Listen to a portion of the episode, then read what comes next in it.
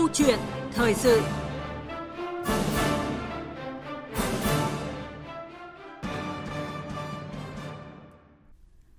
Quý vị và các bạn thân mến, vấn đề ngăn chặn sở hữu chéo, thao túng ngân hàng đang trở nên cấp thiết hơn bao giờ hết sau vụ việc Trương Mỹ Lan, Chủ tịch Tập đoàn Vạn Thịnh Phát thao túng Ngân hàng Thương mại Cổ phần Sài Gòn SCB và rút tới 1 triệu tỷ đồng trong vòng 10 năm mà không bị phát hiện hay là ngăn chặn kịp thời. Chỉ đến khi Ban Chỉ đạo Trung ương về phòng chống tham nhũng tiêu cực vào cuộc thì sự việc mới dần lộ sáng. Tại cuộc họp mới đây với các tổ chức tín dụng, Thủ tướng Phạm Minh Chính yêu cầu chấm dứt tình trạng cho vay tập trung vào một số dự án thuộc hệ sinh thái của các tập đoàn là sân sau của ngân hàng.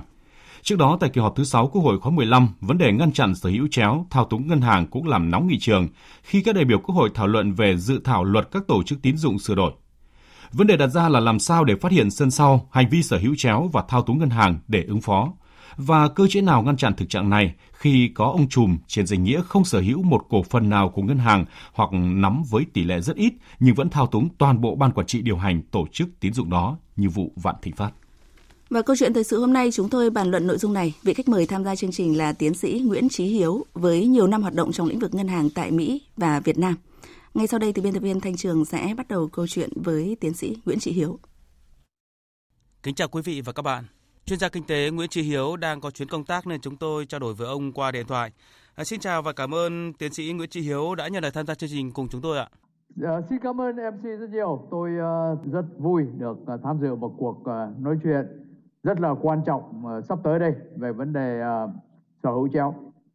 Vâng, chúng ta bắt đầu câu chuyện với vụ Chủ tịch Vạn Thịnh Phát bà Trương Mỹ Lan thao túng SCB chiếm đoạt 304.000 tỷ đồng, vụ việc lớn nhất từ trước tới nay được phát hiện. Viện Kiểm sát Nhân dân tối cao vừa ban hành cáo trạng truy tố Chủ tịch Vạn Thịnh Phát bà Trương Mỹ Lan với ba tội danh đưa hối lộ, vi phạm quy định về hoạt động của ngân hàng và tham ô tài sản.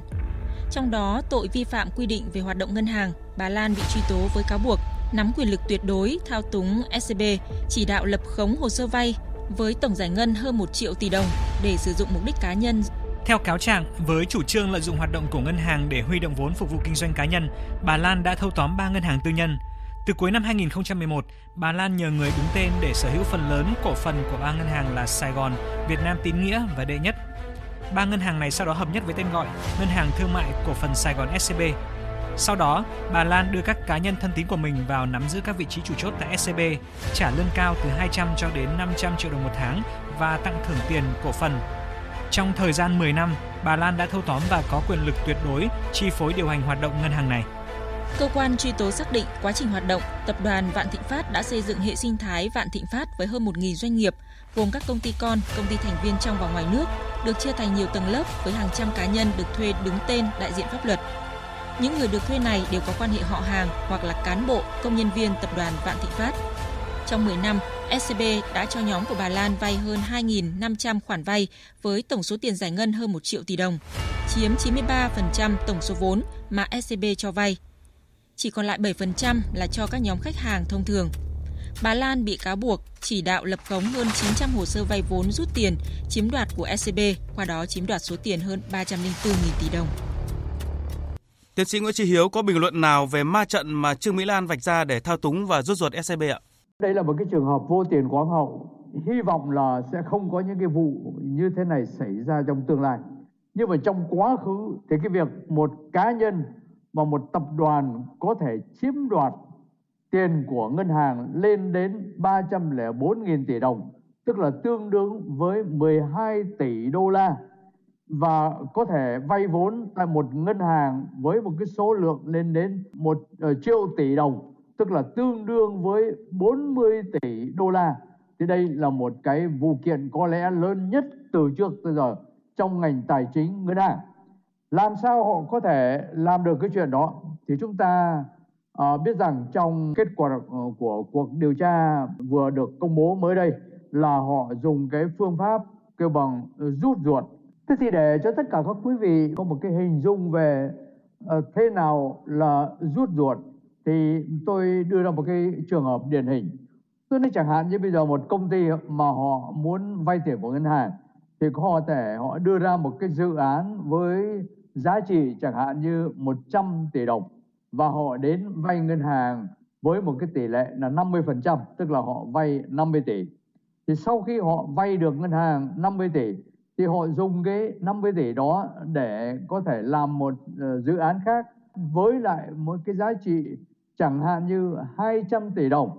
thì khi mà có cái giá trị 200 tỷ đồng thì họ vay ngân hàng sắp tới ngân hàng thứ hai đó một cái số tiền với cái tỷ lệ vay 50% là 100 tỷ. Và cứ thế họ cứ từ dự án này sang dự án khác họ cứ rút ruột từ dự án này sang dự án khác và cứ thế họ có thể vay rất nhiều tại nhiều ngân hàng với nhiều dự án. Và trong trường hợp của um, Vạn Thịnh Phát và Trương Mỹ Lan có thể dùng cái phương pháp như thế này tôi nghĩ rằng không những là chỉ cái phương pháp rút ruột như thế này mà nhiều cái cách khác để có thể uh, chiếm đoạt được lên đến 12 tỷ đô la hay là 304.000 tỷ đồng tại SCB và đồng thời nữa là cái con số mà bà ấy có thể vay được tại SCB là 40 tỷ đô la. Như ông vừa phân tích thì một trong những hệ lụy của sở hữu chéo thao túng ngân hàng là vấn đề nợ xấu do nâng khống giá trị tài sản thế chấp lên rất nhiều so với giá trị thực của tài sản hoặc là dùng doanh nghiệp ma, hồ sơ khống để rút tiền.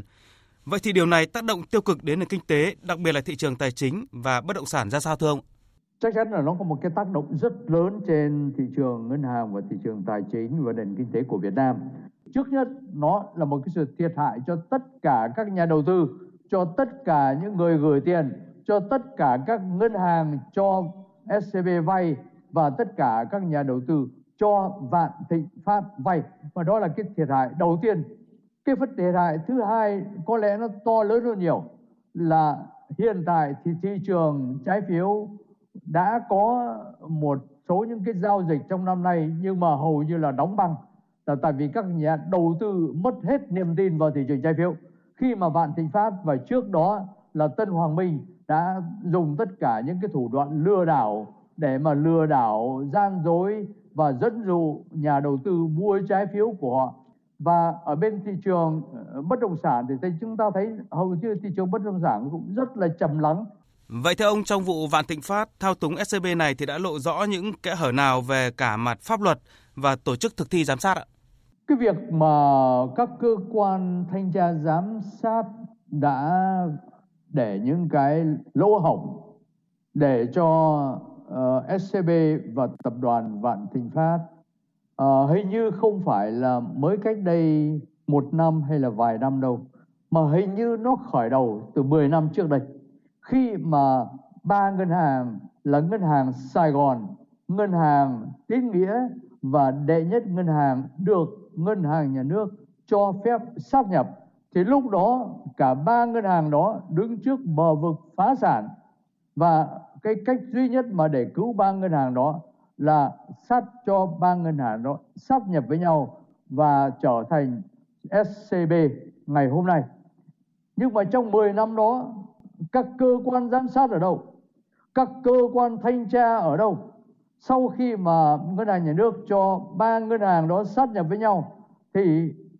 các cơ quan đã theo dõi cái việc mà ba ngân hàng đó được sát nhập hoạt động như thế nào họ có lãi hay không họ có dùng những cái thủ đoạn nào uh, như là đã họ hoặc là họ có lập lại những cái vết đổ của ba ngân hàng đó trước khi mà sát nhập với nhau hay không? Rồi mới đây thì chúng ta biết rằng một số lãnh đạo của ờ, bộ phận thanh tra ngân hàng nhà nước đã bị bắt giữ. Thì chúng ta thấy rằng hình như là đã có một cái lỗ hổng trong việc thanh tra giám sát các ngân hàng và đặc biệt là ba ngân hàng sau khi được sát nhập. Thực ra, thực trạng sở hữu chéo thao túng lũng đoạn trong lĩnh vực ngân hàng từ lâu đã được nhận diện. Có thể kể đến như là vụ Hà Văn Thắm và Ngân hàng Thương mại Cổ phần Đại Dương, vụ Phạm Công Danh và Ngân hàng Xây dựng – hay vụ hứa thị phấn và ngân hàng đại tín vân vân. Sau các vụ việc này thì chính phủ cũng đã ban hành rất nhiều quy định siết chặt lại hoạt động ngân hàng, rồi cơ chế kiểm tra giám sát nội bộ và ngoài ngành cũng được tăng dày hơn. Nhưng mà theo ông vì sao vẫn không phát hiện và xử lý ngăn chặn kịp thời các sai phạm điển hình như vụ Vạn Thịnh Phát ạ? Đây là một cái vấn đề rất lớn là chúng ta tự hỏi tại sao mà trong luật tổ chức tín dụng thì chúng ta đã có những cái tỷ lệ khống chế cho một cá nhân mua cổ phần tại một ngân hàng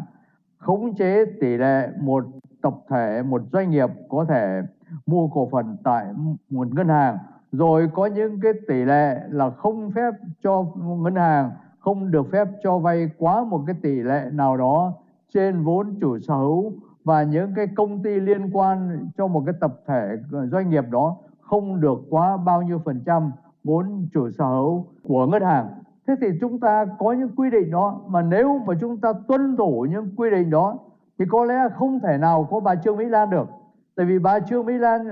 trên thực tế là bà ấy sở hữu đến 91%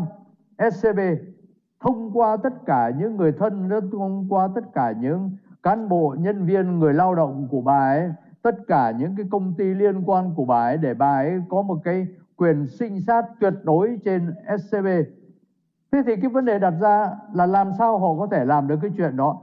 tôi nghĩ đây là cái vấn đề mà các cơ quan thanh tra giám sát phải tự đặt cái ừ, câu hỏi này và tự kiểm tra xem làm sao có thể xảy ra những cái trường hợp như thế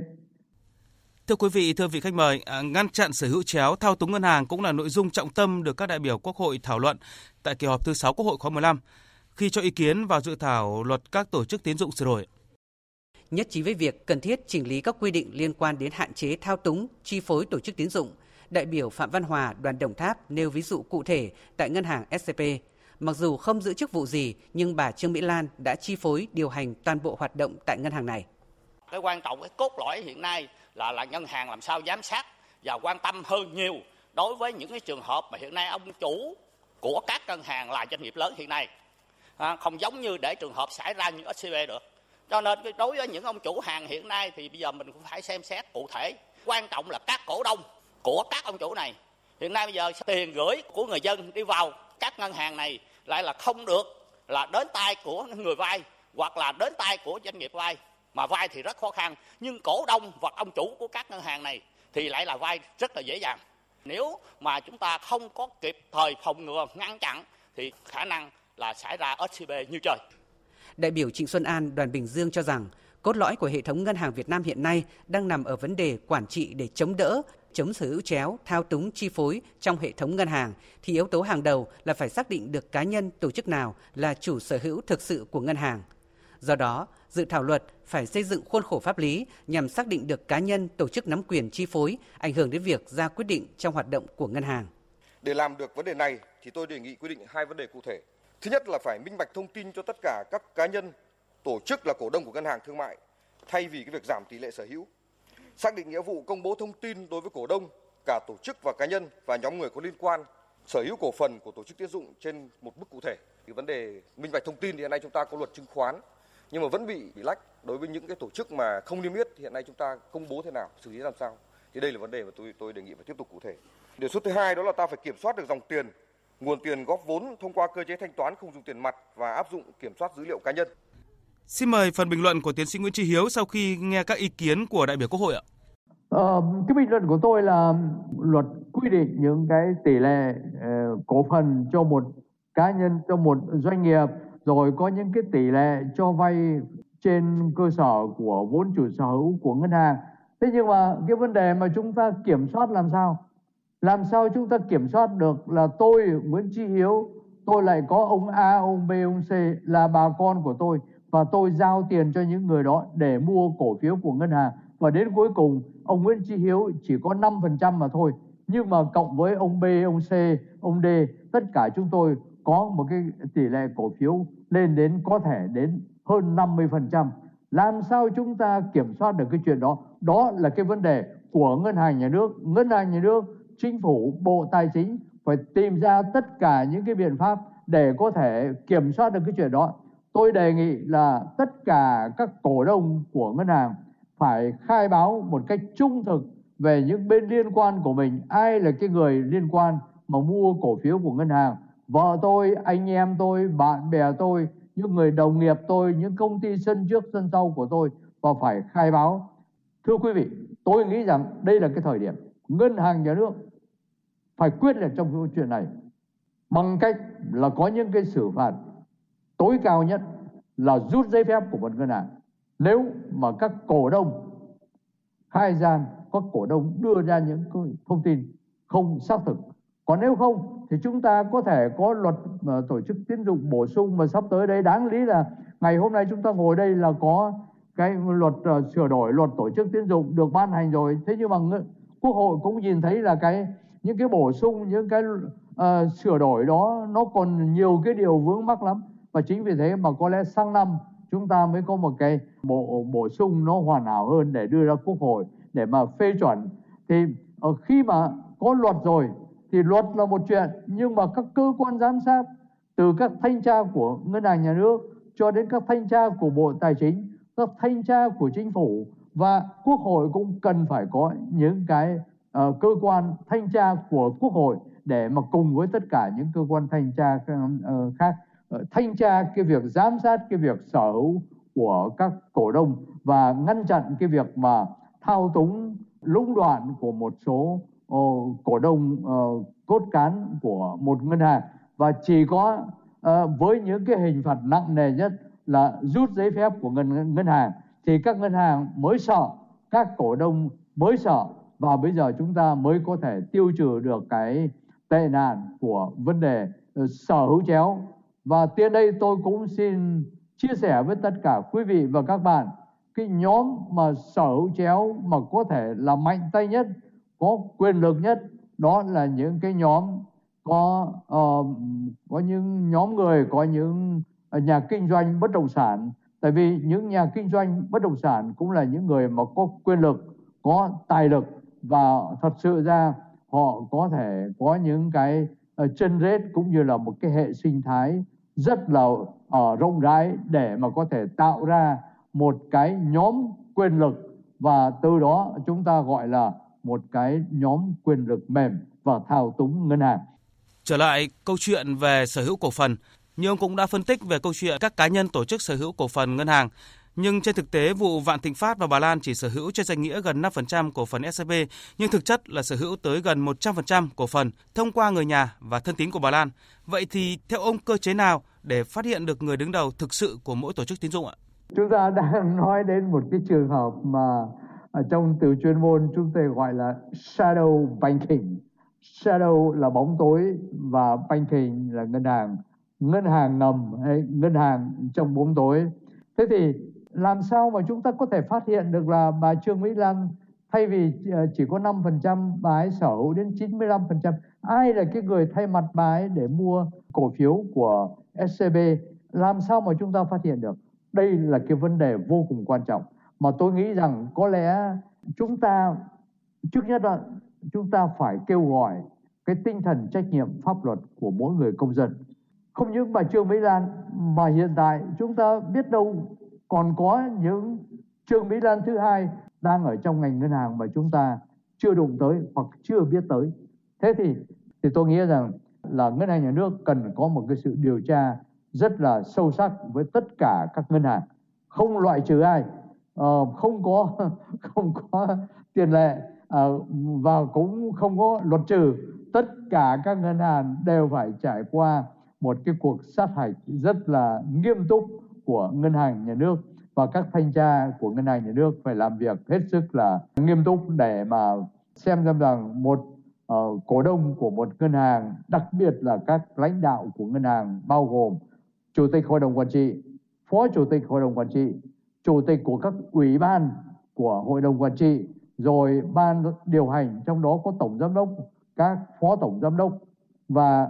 ban kiểm soát cũng như là ban kiểm toán tất cả các thành viên đó, ngân hàng nhà nước phải điều tra một cách hết sức sâu sắc là họ có thông qua một người thứ ba, người thứ tư, người thứ năm nào không để mua cổ phiếu của ngân hàng. Và ngân hàng nhà nước cho họ biết và có lẽ nên thông tin cho đại chúng, tất cả xã hội biết là trong những cái trường hợp mà ngân hàng nhà nước phát hiện có sự gian dối, có sự khai gian, có sự thiếu minh bạch, thì ngân hàng nhà nước sẽ xử lý những ngân hàng đó và đến cuối cùng thì cái hình phạt mà cao nhất cho một ngân hàng là rút giấy phép còn cái hình phạt cao nhất cho một người mà khai gian thì có thể dùng luật hình sự để mà xử lý những cái trường hợp này. Kinh nghiệm của các nước tiên tiến trong việc làm lành mạnh hóa hệ thống ngân hàng chặn thao túng sở hữu chéo ra sao thưa ông? Là cái việc giám sát tại Mỹ các ngân hàng rất khác biệt với tại Việt Nam ở Việt Nam chỉ có ngân hàng nhà nước là có bộ phận thanh tra các ngân hàng mà thôi. Và mới đây thì cũng đã có cái đề nghị là chính phủ thanh tra của chính phủ bộ tài chính cũng nên vào cuộc để cùng với ngân hàng uh, ngân hàng nhà nước bộ phận thanh tra của ngân hàng nhà nước thanh tra các ngân hàng. Nhưng mà ở bên Mỹ thì ngân hàng trung ương của Mỹ là Federal Reserve Bank là ngân hàng liên bang không giám sát các ngân hàng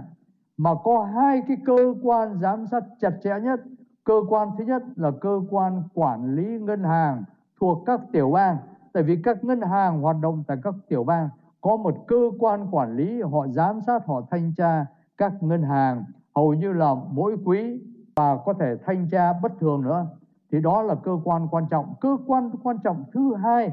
có thể có nói là quyền lực còn hơn cơ quan giám sát tiểu bang đó là cơ quan bảo hiểm tiền gửi quốc gia. Tại vì họ phải bồi thường cho người gửi tiền nếu một ngân hàng sập tiệm. Thành ra vì cái cái trách nhiệm của họ lớn như thế mà họ có một cái quyền năng rất lớn khi mà họ thanh tra các ngân hàng. Ở Việt Nam thì hiện tại là có một số những thanh tra của ngân hàng nhà nước đã bị bắt trong cái vấn đề SCB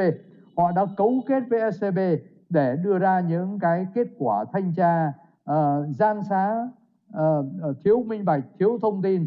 Vậy theo ông đâu là những việc cần làm ngay để giám sát hệ thống tài chính ngân hàng hiệu quả và đặc biệt là ngăn chặn tham nhũng từ chính đoàn thanh tra giám sát ạ? Tôi nghĩ là trong cái luật bổ sung luật để tổ chức tín dụng ngân hàng nhà nước và các bộ phận uh, soạn thảo luật của Quốc hội phải đưa vào trong uh, luật về các điều cấm đoán các thanh tra. Trách nhiệm tư cách của các thanh tra như thế nào đưa ra những cái quy định rất chặt chẽ về cái hành vi của các thanh tra khi mà vào thanh tra các uh, các cơ quan ở uh, các ngân hàng. Và cùng với đó có những cái quy định về xử phạt các ngân hàng. Nếu mà các ngân hàng có những cái hành vi mang tính uh, hối lộ ờ, tham nhũng hoặc là chưa phải là hối lộ tham nhũng nhưng mà những cái hành vi mà mang tính được xem là mời gọi sự tham nhũng mời gọi được hối lộ cũng đã bị ngăn chặn ngay rồi. Thì tôi nghĩ rằng uh, cần luật bổ sung luật tổ chức tín dụng cần phải có những cái quy định như vậy. Rồi khi mà luật đã ra đời đã được ban hành rồi thì các cơ quan giám sát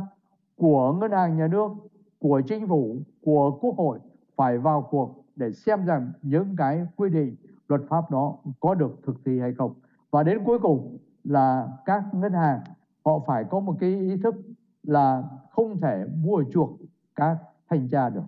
Còn nếu mà họ tìm dùng dùng, dùng tiền để mua chuộc các thanh tra như là trường hợp của vạn thịnh pháp của scb thì thôi luật lệ bao nhiêu xử phạt thế nào chăng nữa nhưng mà cái đồng tiền nó làm loa mắt con người. Và lúc bây giờ thì chẳng có luật lệ nào có hiệu lực chẳng có luật lệ nào đưa đến kết quả tốt đâu. Thành ra cái vấn đề là cái tinh thần trách nhiệm của các thanh tra ngân hàng nhà nước cần thanh lọc hàng ngũ của các thanh tra của mình và có những cái đào tạo chuyên biệt về cái vấn đề đạo đức nghề nghiệp của các thanh tra không những đối với ngân hàng nhà nước thanh tra của chính phủ cũng vậy thanh tra của quốc hội cũng thế một lần nữa cảm ơn tiến sĩ Nguyễn Trí Hiếu, chuyên gia tài chính ngân hàng với những phân tích vừa rồi. Thưa quý vị và các bạn, như vị khách mời vừa phân tích, qua vụ việc này và những vụ việc trước đây có thể thấy, ngoài việc lấp lỗ hổng pháp lý thì điều quan trọng hàng đầu đó là nâng cao trách nhiệm thực thi công vụ của những người kiểm tra giám sát các hệ thống tài chính ngân hàng. Chỉ khi các cơ quan thanh tra kiểm tra giám sát làm đúng chức trách nhiệm vụ của mình và thực sự trong sáng thì khi đó mới thực sự ngăn chặn được sở hữu chéo thao túng ngân hàng Cảm ơn quý vị và các bạn đã quan tâm theo dõi câu chuyện thời sự. Vâng, à, cảm ơn biên tập viên Thanh Trường và vị khách mời với câu chuyện thời sự cách nào ngăn chặn sở hữu chéo thao túng ngân hàng nhìn từ vụ Trương Mỹ Lan thao túng SCB.